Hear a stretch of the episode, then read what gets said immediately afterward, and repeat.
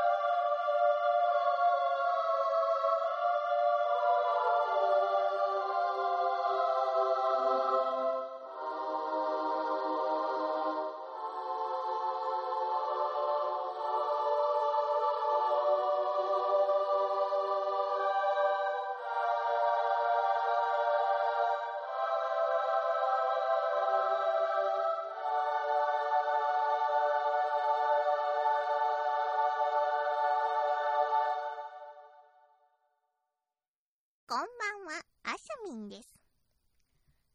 誰得ラジオ。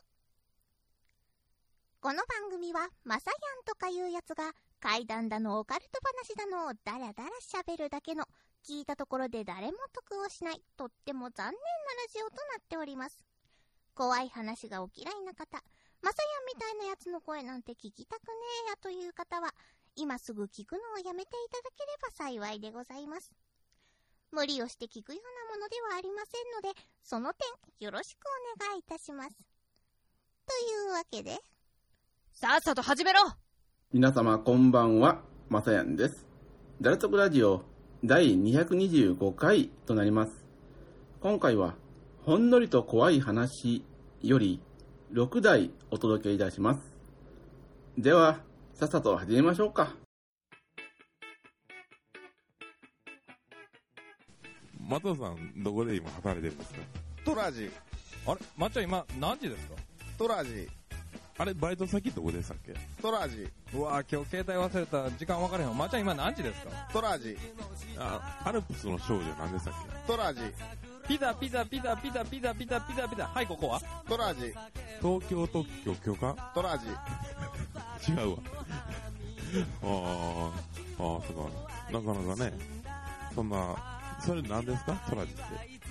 トラジ、え、え焼肉屋ですか？トラジ、九条の焼肉屋。トラジ、海原はるか？トラジ、あの、掛布のモノマネが得意な店主の俺焼肉屋は？トラジ、あー、シネヌーボーの前。トラジ、あー、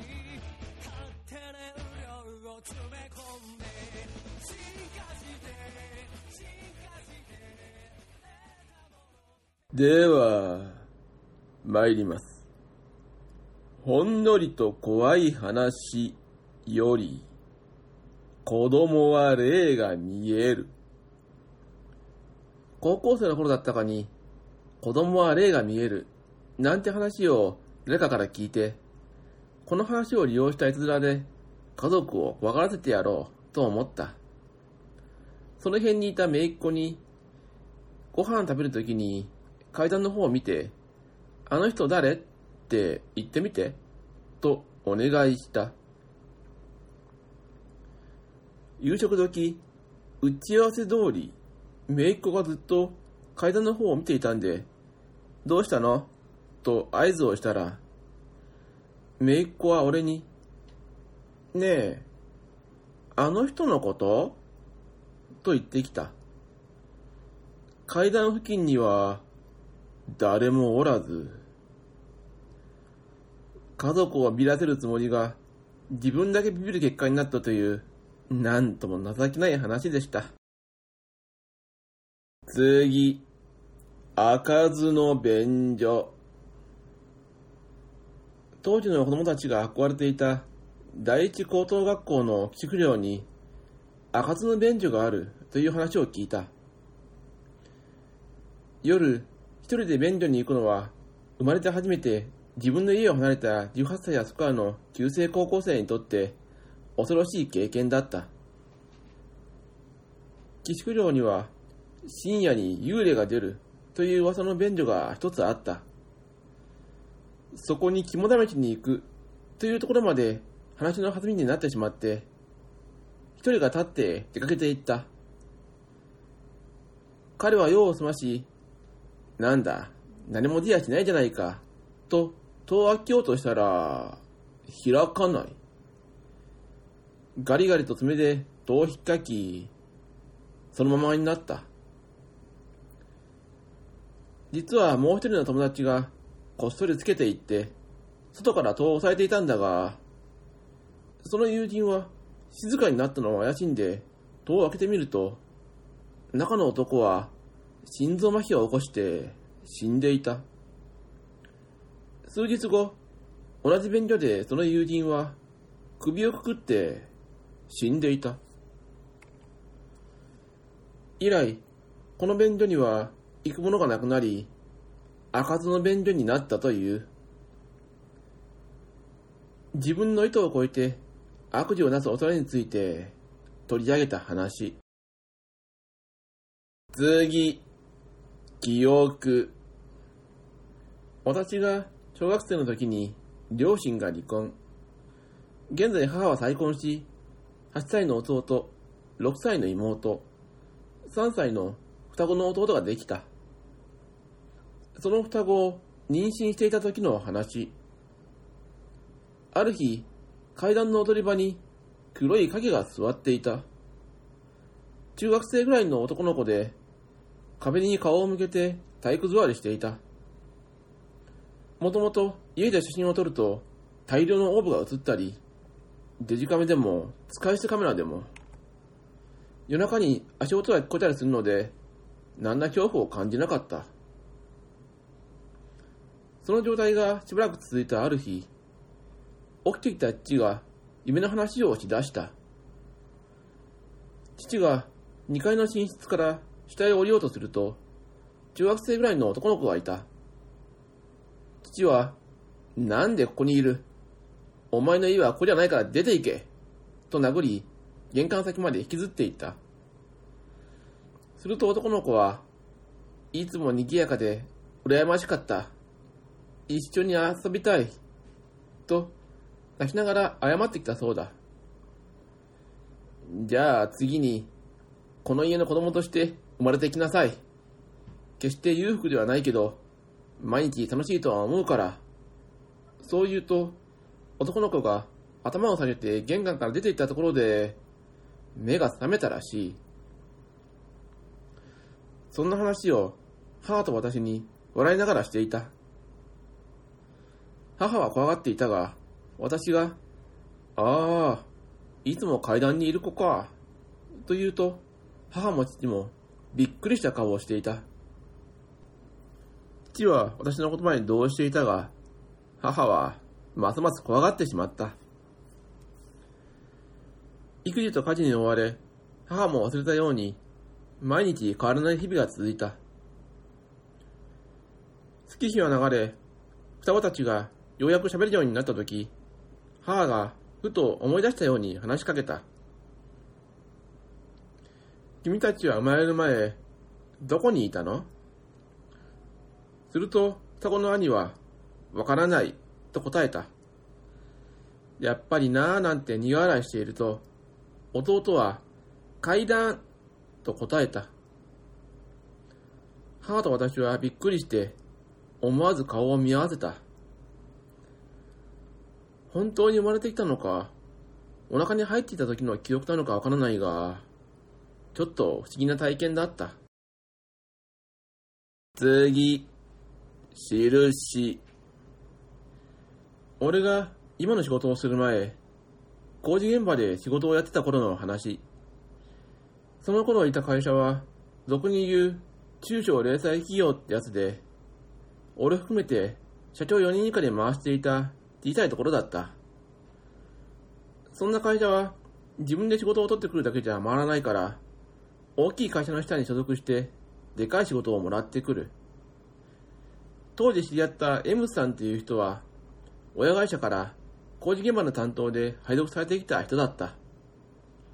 見た目、とんでもなくごつい。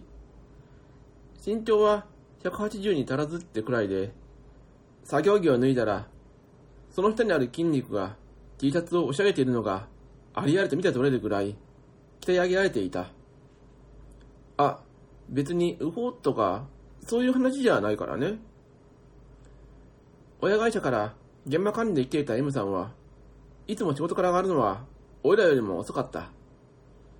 まあ、現場管理なんかやってるわけだから、作業が終わった後の進捗管理やら何やらで、残らざるを得なかったわけで、当然なんだけど。そんな M さんだと、ちょっと飲みに行こうか、と社長、いや、親方がいい。面白そうだから、俺も行こうかと、一緒に更衣室に入った。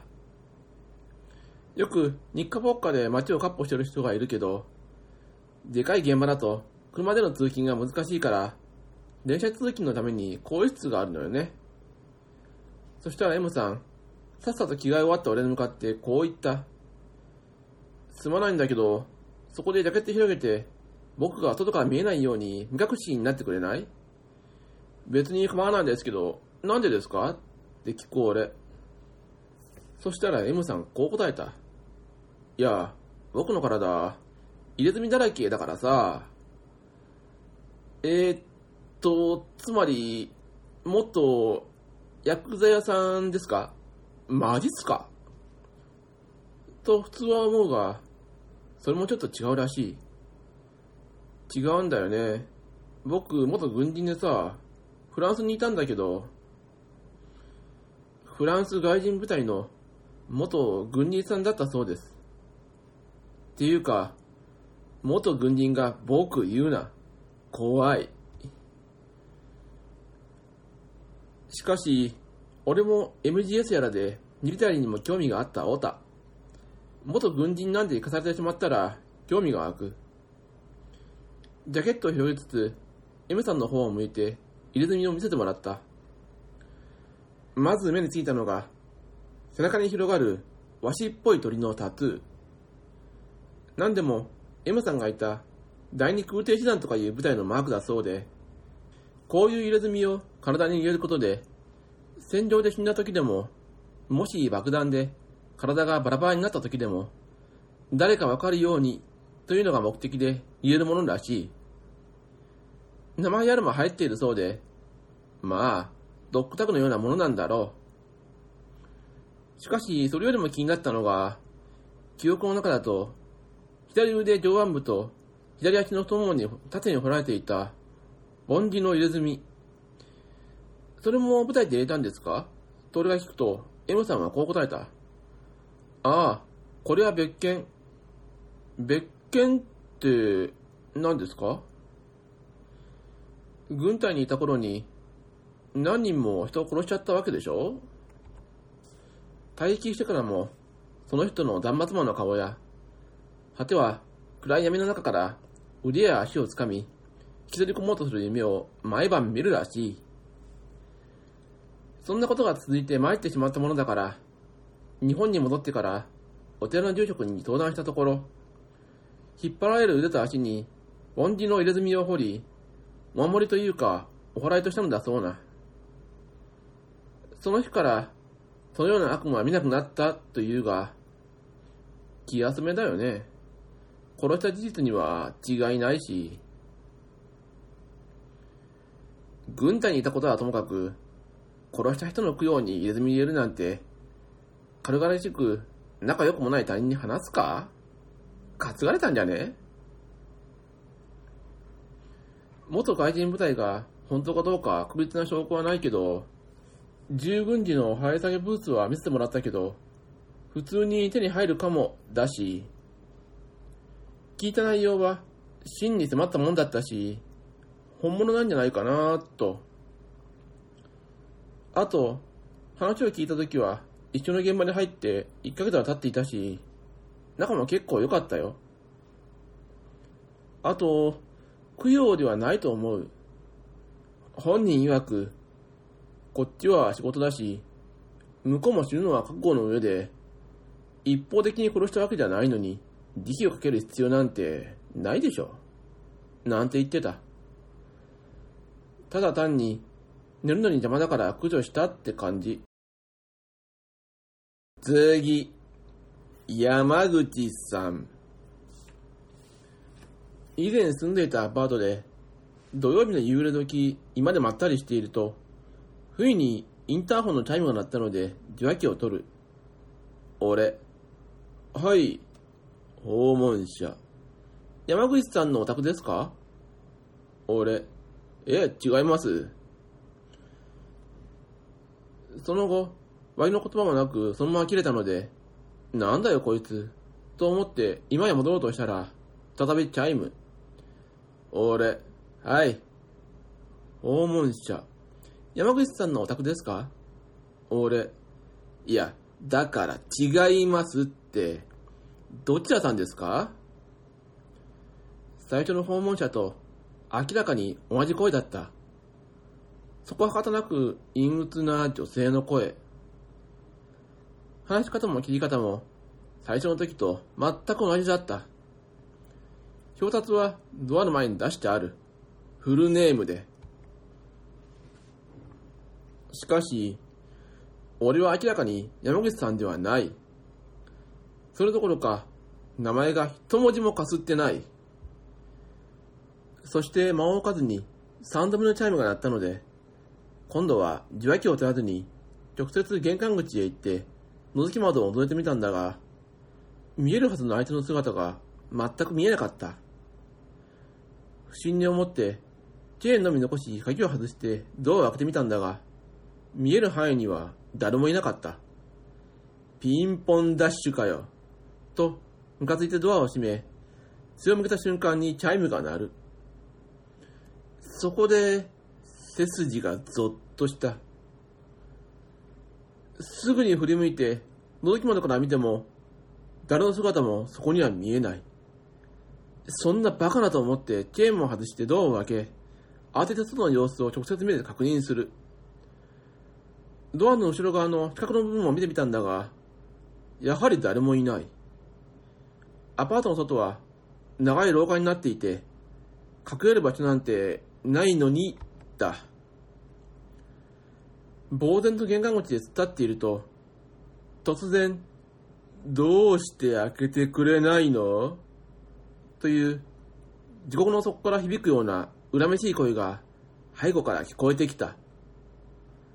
その時の背後というのは、俺の部屋の中の方向なんだが、怖くて全く振り向くことなんてできなかった。何しろ俺は、自分が出会える最小限のスペースしかドアを開けず、上半身だけすり抜けるように外へ乗り出していて、下半身はまだ玄関の中にあったのだ。その声を聞いた瞬間、飛び上がって、サンダルのまま外へ飛び出し、近くのコンビニに駆け込んだ。震える手でズボンのポケットから携帯電話を取り出し、不動産屋に電話をかける。俺、いや、山本ハイツ101号室の今のですけど、不審人物が、不審人物が僕の部屋に入ってきちゃったんです。不動産屋。あのー、警察に連絡された方が良くないですか？俺。い、いや、そ、その、なんていうか、人じゃないというか、不動産屋。あ、少々お待ちください。今、社長と変わります。不動産屋で対応してくれた女性は、俺の逃げない言葉から何かを察したようで、すぐに社長と変わってくれた。その後、社長と話をしたのだが、どうやら俺のアパートには以前から時々、そういう奇妙な訪問者が訪れることがあったらしい。ここ最近はずっとその被害に遭った人がいなかったので、もう大丈夫だと思っていたらしいんだが、ちなみに以前、山口さんという男性が確かにこのアパートに住んでいたらしいんだが、ある時を境に家賃が滞るようになり、連絡も取れなくなったので部屋を調べてみたら、荷物もそのままに行方不明になっていたらしい。その人が住んでいたのは、俺の部屋とは違う部屋ということだったんだが、それからしばらくして、山口さんを訪ねてくる奇妙な訪問者がたびたび現れるようになったとのこと。結局それ以降は、特にその訪問者が訪ねてくることはなかったのだが、またいつか来るかと思うと、夜一人でいるのが耐えられなくなり、そのアパートを早々に引き払って、引っ越してしまった。次、二郎さん。23年ほど前の話。俺の地元は四国山脈の中にある小さな住宅地というか村で、当時も今と変わらず200人くらいが住んでいた。谷を村の中心として狭い平地が点在しており、そこに村人の家が密集して立っているんだ。その村の中心から少し離れたところ、山の斜面の途中にポツンと一軒、古い平屋の家が建っていた。そこが二郎さんの家だった。二郎さんは20代半ばといったところで、家の前にある猫の額ほどの畑を耕して暮らしていた。背はうちの親父よりもだいぶ高く、おそらくは180センチくらいあったんじゃないだろうか。子供の目線だからはっきりとはわかんないけど。二郎さんは筋張った体に彫りの深い顔立ちをしていて、髪や肩まで伸びていた。その髪はよく手入れされていたようで、さらさらと風に揺れていたことを思い出す。俺は二郎さんに懐いていたから、よく遊びに行った。俺の村から小学校までは遠くて、友達は皆町の方にいたから、遊び相手がいなかったということもあるだろう。小学校までは毎日じいちゃんの軽トラで送り迎えをしてもらってた。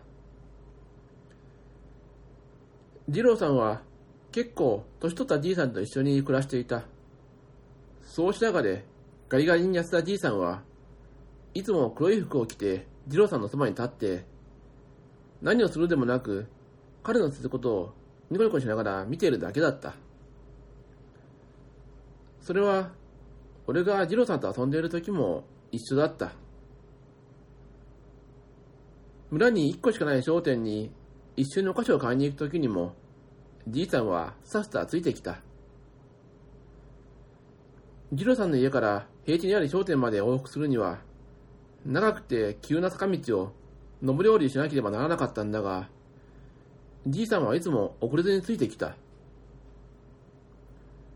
俺はガキだったから走っていたし、二郎さんはでかいから歩くのは早かったはずなのに。そういえば、じいさんが喋るのを聞いた記憶がない。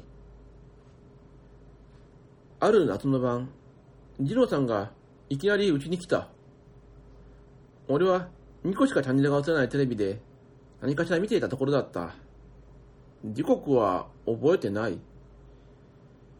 二郎さんは玄関の中に入ってきたけど、一緒に来ていたあのじいさんは、当地の外に立ったままだった。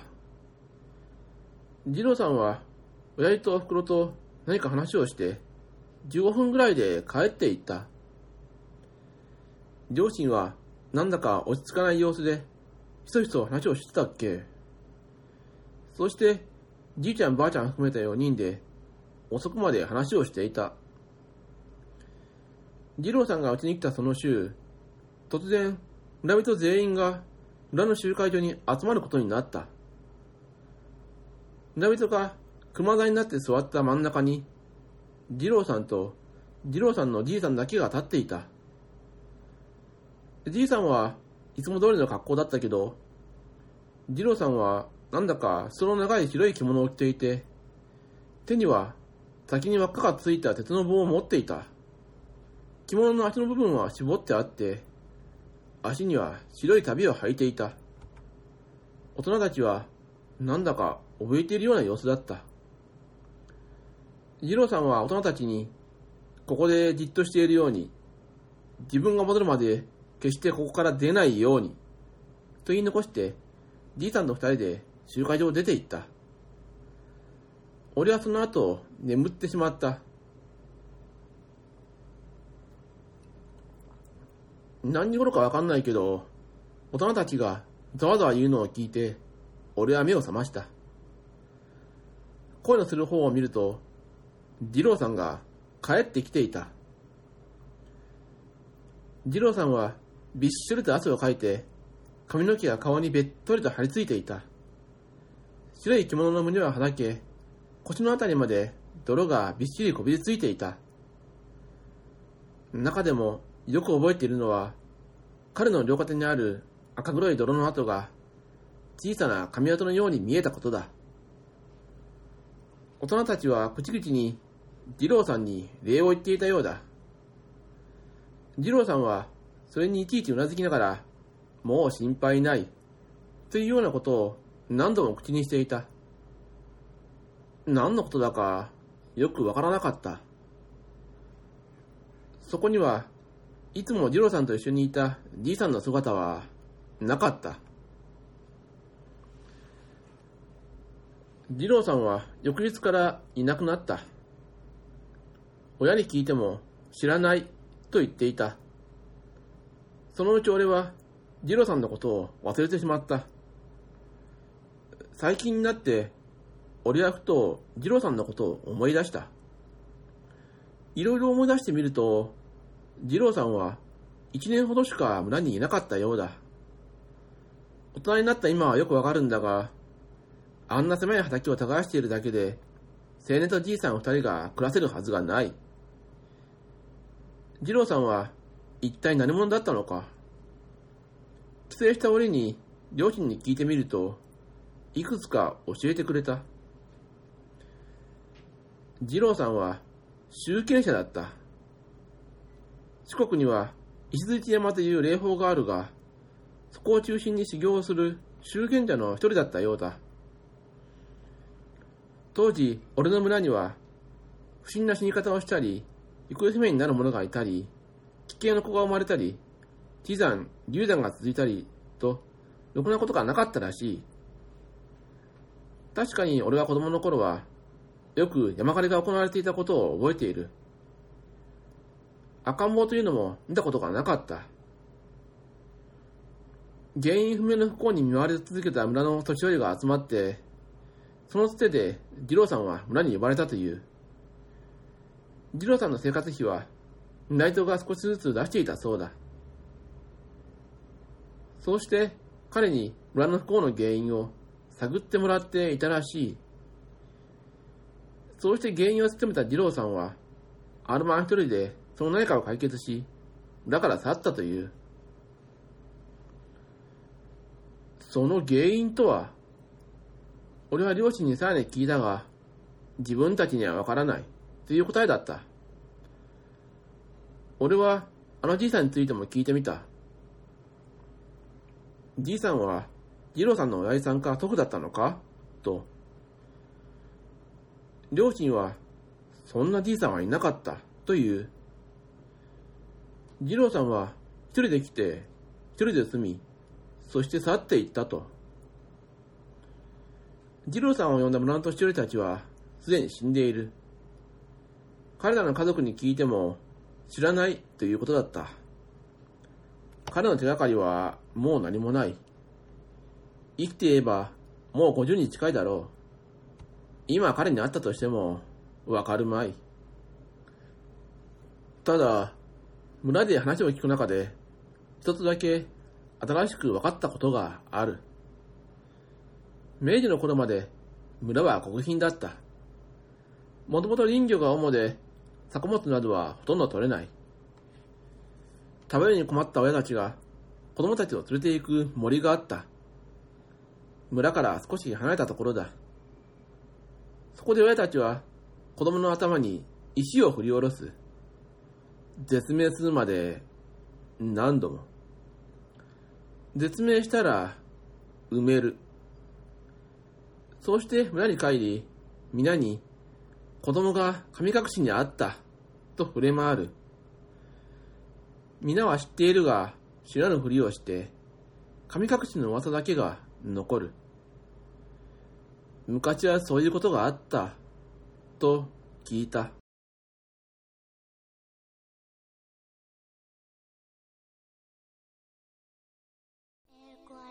こんばんは、あしゃみんです。誰とラジまさやんとかいうやつが一人でやってる。オ誰と？ラジ怪談だのオカルト話だの。をダラダラ喋ってるだけの。オ誰と？ラジ聞いたところで誰も得しない。とっても残念な。オ誰と？ラジオ。毎月2回、14日と28日に更新の。誰と？誰得ラジ誰とラジオは俺が言うんやいかがでしたでしょうか？さて、ダルトクラジオを配信しておりますシーサーブログのページにメールフォームを用意しております。ご意見、感想その他ございましたら、そちらからお願いいたします。というわけで、今回もメールがございません。では、この辺で終わりにしておきます。さようなら。